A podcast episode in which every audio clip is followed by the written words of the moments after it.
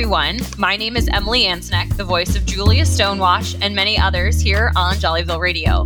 I have the pleasure of interviewing someone I have been creeping on Twitter for a while. Wait, no, that's a super weird way to say it. Someone I've been appreciating on Twitter and following for a while. Uh, Jesse Stanchak of Micro Flash Fiction for today's Community Beat. So, Jesse, tell us about yourself. Sure. Uh, thanks for having me. This is this is an absolute pleasure. Uh, so I got started writing uh, flash fiction. Um, I'm, I'm, one of those people who always wanted to be a writer, but I have pretty bad uh, ADD and uh, a very busy schedule and uncountable half novels in drawers that I will never get back to. And uh, it's a, a long-standing source of frustration for me. Then, uh, you know, I had a kid and got even worse. And in 2017, I was asked to give a speech at the retirement party for my my favorite uh, high school teacher, and uh, the the speech went really well. Uh, people enjoyed it, and I it was all about optimism and how the fact that the thing that I admired most about this guy, who I had kept in touch with over the, the years, is that he never stopped growing as a person he learned to play the mandolin and the piano and taught himself uh, uh, different languages as an adult. And very few people do things like that. And if, you know, the moral of the speech was that if you were sad to see him moving on from teaching, uh, you know, you could honor his memory by going out and do, doing the same thing. And halfway back to my house, you know, I'm driving along and it occurs to me that I am a total fraud and I have not done these things at all. And uh, after uh, a couple weeks of having like a real existential crisis about this, I was like, okay, what can I do that I'll actually stick with? Yeah. And there are uh, s- some creators online that I really admire who have had good luck with sort of creative forced marches. Um, you know, if you're familiar with like Song a Day or Jonathan Coulton's early work, you know, saying like, I'm going to make a thing a week or a thing a day okay, or whatever. Yeah. And I said to myself, okay, I can commit to writing a short story a day if it's really short. And, uh, and I have to do this in a public way so that people will notice, hypothetically, if I fall down on it.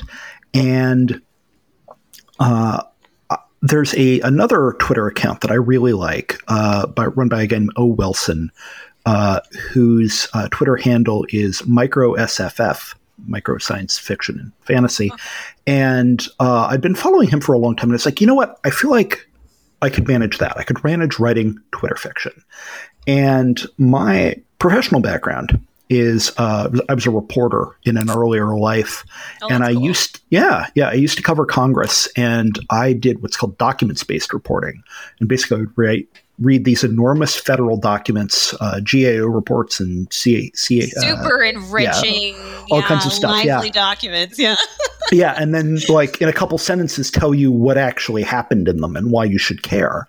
Oh, and wow. so, and and then for a while, I wrote um, newsletter summaries for a, a news aggregation company. And so being able to condense stuff is sort of in my blood. And uh, I said, okay, yeah, I can, I can do this. I can write really tiny stories.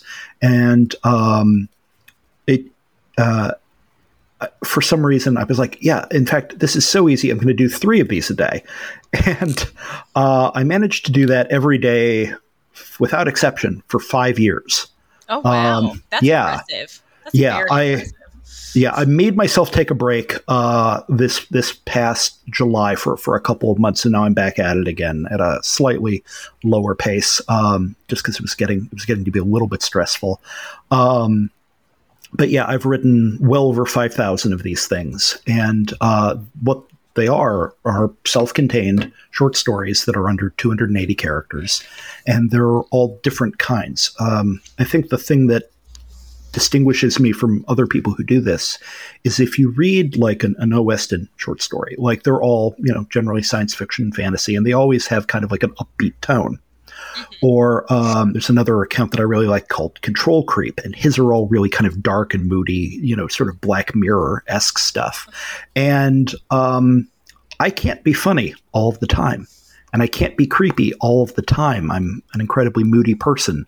So, um, especially because I'm doing it at this like really high volume, I ended up with sort of a Cuisinart, you know, blender approach to uh, fiction writing where everything, you know, is a different genre or a different style or a different approach. And some of them are really weird and some of them are more conventional and it runs the gamut. And you know what I ended up with after five years is sort of a, a map of the inside of my mind uh, and all of the things that I'm obsessed with and think about all the time. Because you know, if you're constantly trying to come up with new ideas or, or new things to talk about, then you uh, you have to get kind of uh, in touch with you know your your subconscious and what's what's really going on there. And uh, after after about four years of doing this in, in 2021, I put out a book of them. It's called yeah. Yeah, I was gonna awesome, say I have it. Awesome. It's very good. I cannot yeah. recommend it enough. Yeah. Yeah. Keep uh, going. I didn't mean to interrupt, but I was well, like, sure, oh, yeah. really good. Yeah. yeah. It's uh, it's called The Tyranny of Sand and Other Tiny Stories. Uh, which um, pretty much uh, as soon as I wrote the title story for this, I was like, oh, that's definitely what I'm calling the book because um, both because I, I, think it's a cool line, but also because it's about um, the way tiny things can gang up on you uh, which is metaphorically resonant for both the things that are in the book and the process of writing the book itself. You know, it's it's a uh, a sand dune of the mind. Nice, awesome. Well, speaking of the book, yeah. how you the book is you you wrote you've written thousands of stories, yeah. but it's 280 in the yep. book, which I'm assuming. Yep. Correlates with the yep. 280 characters on Twitter. Um, so, how did you pick the 280? Oh, that was, was excruciating. Like? Um, yeah. I, you know, if I were a wealthy man, I would have paid somebody else to do this for me. Um, I, you know, uh, it was it was like having to pick your favorite child. It was terrible. Um, and uh, so I, I self published this. Uh, I, you know, I shopped it around, and I eventually decided to go this other route after I had um, a literary editor who is a fan of, of my work and, and an incredibly generous uh, person named Janet Reid tell me basically you are never going to sell this because no one will ever know what to do with it. Like it's too many things at once. And I was like, oh no, that's that's fair. Um, and uh, but but I know what it is, and I I know how to talk about it. So I decided to just do the work myself, and uh, it involved basically uh, exporting all of my my tweets into a spreadsheet and going through and deleting initially all the ones that made me feel embarrassed and then okay. you know sort of winnowing it down slower and slower and then at a certain point it it wasn't necessarily even about like okay what are the best ones in air quotes um, but it's about like making sure that it's representative of the Twitter account because again, like part of the my whole shtick is that it's a lot of different flavors and a lot of different styles.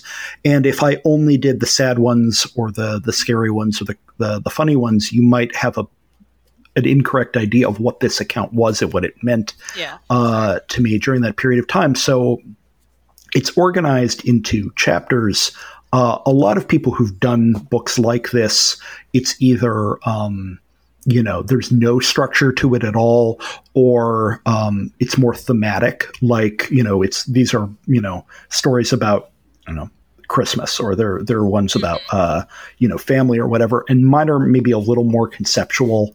It's yeah, things I was like gonna say you have one. You, it was what I sorry, I don't mean to interrupt. But yeah, what sure, I enjoyed about this book was like there was probably maybe 20, 30 per chapter. Yeah. And then the chapter would be totally different the next one. So it's like love and what we do for it. And then literally the next one is myth and monsters.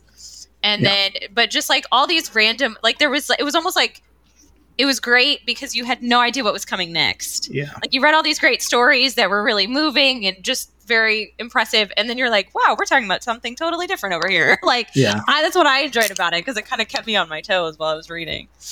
Yeah, I um, it, it also frankly gave me a way of warning people. Um, particularly there, there's a chapter in there called "Grief and Other Ways We Know We're Alive," and those are all the saddest ones. And you know, like, hey, if, if, if you're having a day where maybe that's not what you need, don't read that chapter. Uh, save that one for for another day you know, which isn't to say that like all of the ones in all of the other chapters are, are happy. It's just like grief is always heavy. And, you know, it's a way of sort of like organically um, doing that. I've, I've had a lot of people approach me on Twitter and say, like, oh, I really wish you would do like content warnings for things. And like in theory, I agree with it, but it just it fights the format so intrinsically um, because I, like I would spend you know an entire tweet explaining what you're about to read, and then you would read it, and it I don't know it it would lose something. I wish you know like maybe you could color code them or um, you know allow people to filter things out sort of on their end, but it yeah it just isn't set up that way. This is a way that I could give people you know a little bit of agency to say like I only want to read love stories right now. I, that's that's all I've got bandwidth for. Yeah, that's fair. Um, if you don't mind, I have yeah. actually selected some of my favorites from this, which is kind of like asking again, like picking a favorite child. It's impossible. I yeah. think the one that has stuck out to me, and this is the one I went to, I was like, I actually remembered where in the book it was because I loved this one. I think this is actually my favorite. Um, so it's part of the, I don't even know what section it's in. It's in your first section Space and How We Fill It. It's the last one in there, and it says After the universe has ended, there is a small lump in the fabric of the space where creation used to be. Sleepily, the last cat pokes its head out, beholds oblivion with begrudging approval, and curls back up to sleep. Like, I love that one. I don't know why. I think it's because it's the most cat thing ever. um, yeah. But that, I mean, this is, but also I think what's impressive is how well you tell a narrative in 280 characters. Like I think that's also what has like kept me reading your your work. Uh, so I guess what inspire? I mean, ob- is there things specific things that have inspired some of your stories, sure. or anything mm-hmm. based on real life? Like any, uh, any examples you yeah, want to share there? Definitely. Um, um, yeah, so I, I, am a cat person. I have I have two cats. Um, what are their names? And uh, yeah, sure. Okay. Ferdinand and Isabella. Nice. Um, Isabella's the smart one. Ferdinand's the stupid one. and uh, yeah, I, I don't know. I that I a lot of these I remember writing, and that one I absolutely remember writing. And it was uh, Ferdinand had done something really dumb, and I was like, you know, a, a lesser cat would have just died like falling off of the counter the way you just did, but you're fine. You're going to outlive the universe. and then I, yeah, just that metal image really stuck with me. And um, that was actually one of the very last ones that made it into the book. That was that was a really yeah a hard choice. Initially, there was a whole chapter that was nothing but animal stories, and it, it felt both. Um, it, it, was hard to kind of like make it a balanced experience because some of the the animal ones are sad, um, and some of them aren't, and and, and the, but they also. Um, my output lends very heavily toward cats, and I didn't want people to feel like I don't know it was just it was just cats. Um, it's funny you bring that up. The one that I published right before uh, we we sat down to talk is about somebody who's a dog assassin. Um, oh yes, okay, like yeah, an, yeah. an, assassin just for dogs. So yes, I, am not anti-dog. It, it, just turned out that way. Um, that's really funny. Yeah. Um, that's great. I can read it if you want. I have it right in front of me. Uh, a, if, if you want. Oh, it's up to you. Okay, sure. All right. As a dog assassin, DuCamp does not judge. Each client comes with a story, and most are not about the dog. It's often enough to make the client just believe the dog is dead. But some owners want to dispatch a sick pet without having to be there. Only those truly tug at her heart. Yeah. Um, that, like that. yeah. Uh, that actually came just from the idea. Uh, so Ferdinand, the, the stupid cat, is getting old and sick, and like we're not at that point yet, but we're, you know, we're we're getting closer to it. And I was I was thinking about how like in a in a moment of weakness, like I, I wish that like yeah, I could hire uh, the Viper to take him out when uh, I, I, won't be suspecting it, and then you know uh, the grief could come um, by surprise because cats, you know, and dogs and all pets they can't understand when you're saying goodbye, um, and that's that's heartbreaking. But uh, obviously, that would be that would be selfish. I would never hire uh, a cat assassin. That's fair. That's good. Thanks for clarifying for our listeners. Yeah, yeah. oh, that's great. Not not not pro pet murder. yes, yes. Gotta put that one out there. Gotta Yeah. make that one clear. Um, Yeah. So, kind of shifting away a little bit. So, some of Yeah. your stories, I mean, you touch different topics and things. And has there been a story where you intended it to be funny or sad or Oh, something, but you realized the audience interpreted it in an entirely different way? Um, Mm-hmm. Do you have an example of that, or, or like? yeah, yeah, um, yeah. There, there, there are a couple uh, instances like that. Um, there are. Uh, so, so on one end of the spectrum, uh, once I told the story about um, the intimacy of explaining a scar, and how, um, in some ways, that depending on what the story is, that can be more intimate than kissing somebody. And I had somebody who was um, apparently disfigured come to me and be like, "Hey, the way you describe that is accurate, but it is also a little bit like exploitative, I guess." And like, uh, I was like, "Huh."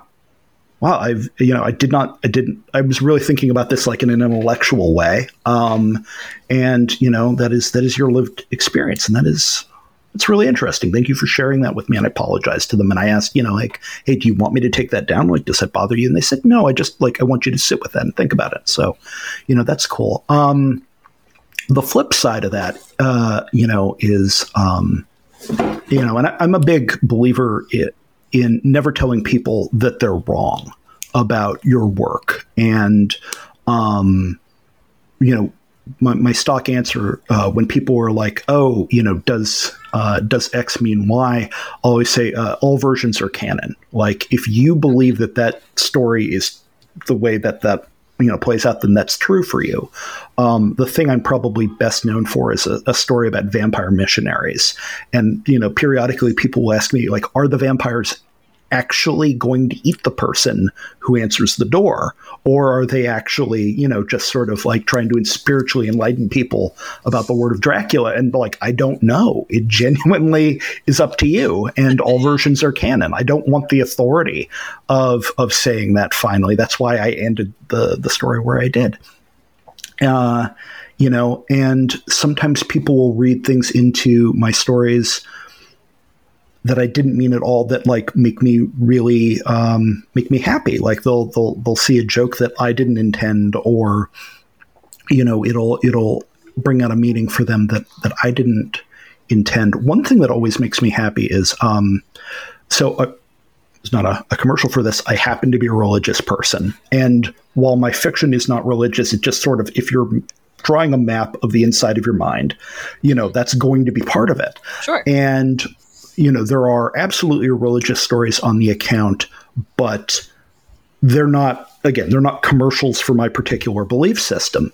And occasionally I will have people who are not. Uh, not of that persuasion, you know, say like, I really like this one. Like this is this really speaks to me, and it's really, and I know from talking to them or from their bio that like, you know, they're they're they've got a different outlook on the world. And it's cool to me that like i was able to make something coming from this place where we are diametrically opposed but we could kind of meet in that space in between and share an idea. Um, there's one about um, someone being given a color uh, that i think is in the book. And in my mind, and this is not explicit to the story, in my mind, the speaker is God. And it's somebody saying, like, you know, like literally this color reminds me of you. And that would be like such an insane thing to hear. And i've had a lot of people tell me that like that one is meaningful them to them and it reminds them of like thinking about maybe getting to talk to a, a loved one who has passed for the last time maybe because again it's written in a very oblique way. And you know that's that's a very human approach. It's a completely different uh, way of thinking about that story. But I, I don't know. I love that art is one of the i guess the last ways that we have of talking to each other um, in areas where we disagree Oh, that's awesome. I love that. I'm just going to let that sit for a second because that, that was such a great uh, comment. Um, what advice do you have for people since you've been doing this for five years and you took Yeah. a little break and you've come back who want to kind of dabble in it, but again, they have the half written novels or the things like Yeah. what advice do you have for them since you've been in that position yeah to, So, um, a couple, a couple of bits of advice. Um, in, in no particular order, we'll talk about productivity, we'll talk about technique, and we'll talk about the internet. Cool. So, productivity, um, I think commitments are good. Saying, you know, to people like, I'm going to do this X number of times uh, a day, every day, no matter what. And like, I got COVID and was still writing these things. Oh, wow. Um, good for you. Like, you know, kind of impressive. Yeah. Yeah. yeah you know, like, how to feel about you know, uh, you know, you know, I, I was writing them, at, you know, literally, you know, in line at Disneyland. Uh, th- those those are different days. I didn't have COVID at Oh yeah, I was just at home. Uh, so, uh, but yeah, like good days, bad days doesn't matter. Like I was yeah. doing this, and um, honestly, I was a little scared that like if I stopped having kind of that unbroken chain of days that like it would fall apart, and it hasn't. Um, but uh, I think initially giving yourself sort of a commitment that is public is a really great way of making sure that you do the work, right? I'm a big believer that you have to tell bad stories in order to eventually tell good stories. And if you went all the way back to, you know, when I started the account, like almost all of the early ones are really bad. I think it takes me about six months of writing three of these a day before like I'm like, oh yeah, that, that that's a good one. Um, you know, there there are like one or two maybe in the book uh, from from the first six months, but you know, it's uh, not a great success rate. And again, I'm doing this publicly. yeah. Uh, and you know, trying to get people invested in, in in a project when like I'm very clearly still figuring out what I'm doing. So yeah, I, I think if you want to do it, you know, throw your throw your your uh, your head in the ring, get um, get explicit about it. Tell people this is what I'm going to be doing, and uh, then it you know you have some you expect something of yourself uh, in that way.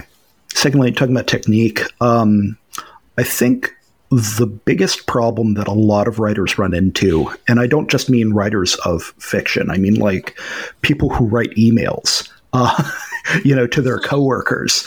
Um, I think one of the biggest problems that people have in writing is that they don't know what they're actually trying to say when they start. Okay, that is the key to writing short. Is knowing what are you actually trying to convey because you know if um, if i wanted to i could have spent um, that story about the dog assassin i could have spent that whole time talking about different ways to t- uh, to kill dogs True. That doesn't, but that doesn't get at the point of it. Like the fact that they're a dog assassin is in the service of something. Yeah. Um, so you can be. It, it forces you to say the format forces you to say what is actually important to me here. What is the key? What is the heart of it? And to drill down on that. Um, and that you know, I, I, do write longer pieces of fiction. I do write longer things, and that is exactly as true. In longer stuff, if you don't have that intention, if you don't have that sense of like, what is this story actually about, um, you're going to end up wasting a lot of people's time. And frankly, this, this doesn't come up as much with, with tweets, but with longer pieces, you get into structural questions. Yeah. And uh, that all kinds of fall, kind of falls apart when you don't you don't know what you're actually trying to say. And then lastly, just a bit about the internet. Um, if you're trying to make art in the round, if you're trying to do this in a way where the creation of the art is public, you have to develop coping mechanisms for that. Um, you know, we talked a little bit about people um, uh, coming up with different interpretations of stories that I've written. Yeah. And there are absolutely um, instances where people have misrepresented things in bad faith. And if I let that get to me, it would destroy me utterly. Yeah. That is part of why I started saying um, all versions are canon to people. That's fair. Because it frees me from the expectation of, you know, thinking that everybody's going to understand what I meant. And it also frees me from the expectation that I have, you know, I have to correct you if you get something quote unquote wrong, um, yeah. because yeah, it doesn't belong to me anymore. It's it's off in the world and it has its own life that is independent of me. Nice. Awesome. So I got to ask, are you going to come out with another book? Yeah, um, I've I've been thinking about this, and I think I want to do it. The question is, okay, how do I do it in a way that isn't just a like a I, I, I don't want it to be a direct sequel like exactly the same format, but then like I mean, you could. I would. Yeah. I would read it. I would read literally yeah. an exact like with 280 different stories. I'd read the. I'd read it again. Uh, yeah. Same, same format. I'm for it. no, I, I, appreciate that. Uh, I'll support yeah. you. I appreciate that. But yeah, I, I, it was it was fun to do. It was a, it was an interesting challenge. It's just a question of like, okay, what, what's the best way to, to you know outline stories or to put uh, to put something interesting into the world. Nice. Cool. Well, how can people how can people find you online? How can people get connected?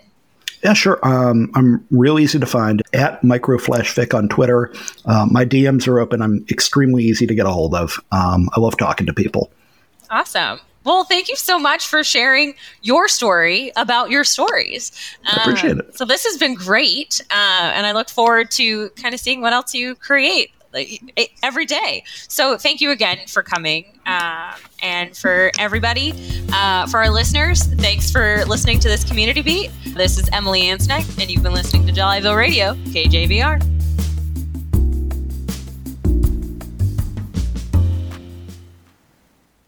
Hello, Michael Crosa here.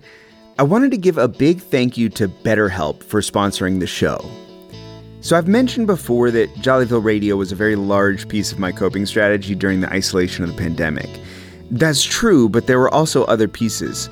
BetterHelp was one of those. It was a part of my support network during that time. You see, BetterHelp is the world's largest therapy service and it's 100% online.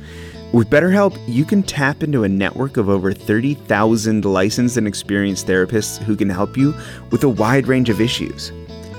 To get started, just answer a few questions about your needs and preferences in therapy. That way, BetterHelp can match you with the right therapist from their network.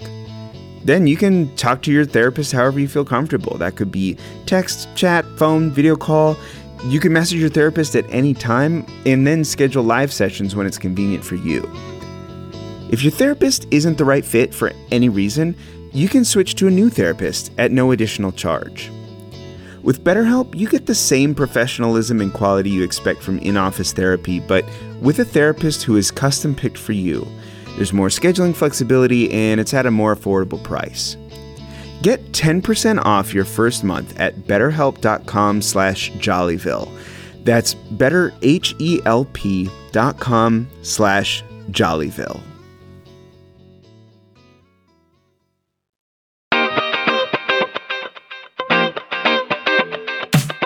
The cast of Jollyville Radio Season 5 includes Emily Ancinec, John Cook, Michael Crosa, Robin Crosa, Michelle Darcy, Jamie Davis, Richard Dayries, Johanna Fredrickson, Brian Green, Elissa Marks, Liz Rader Hagler, Matt Waite, and K. Wise Denty. Our Season 5 Writers Room Emily Ancinec, Michael Crosa, Jillian Dull, Brian Green, K. Wise Denty, Liz Rader Hagler. And a thank you to our editors who make this podcast jolly Michael Crosa, Jamie Davis, and Richard and Monsi Dayries. Season 5 is directed by Michael Crosa with help from assistant directors Jamie Davis and Emily Ancinec. Music by Michaels Crosa and Stanley. Additional editing and graphic design support from Worker Genix. This podcast was produced by Chattanooga Podcast Studios. Find out more at chattanooga.podcaststudios.com. For KJVR in Jollyville, I'm Jimmy Pie Crust. We'll see you next time on Jollyville Radio.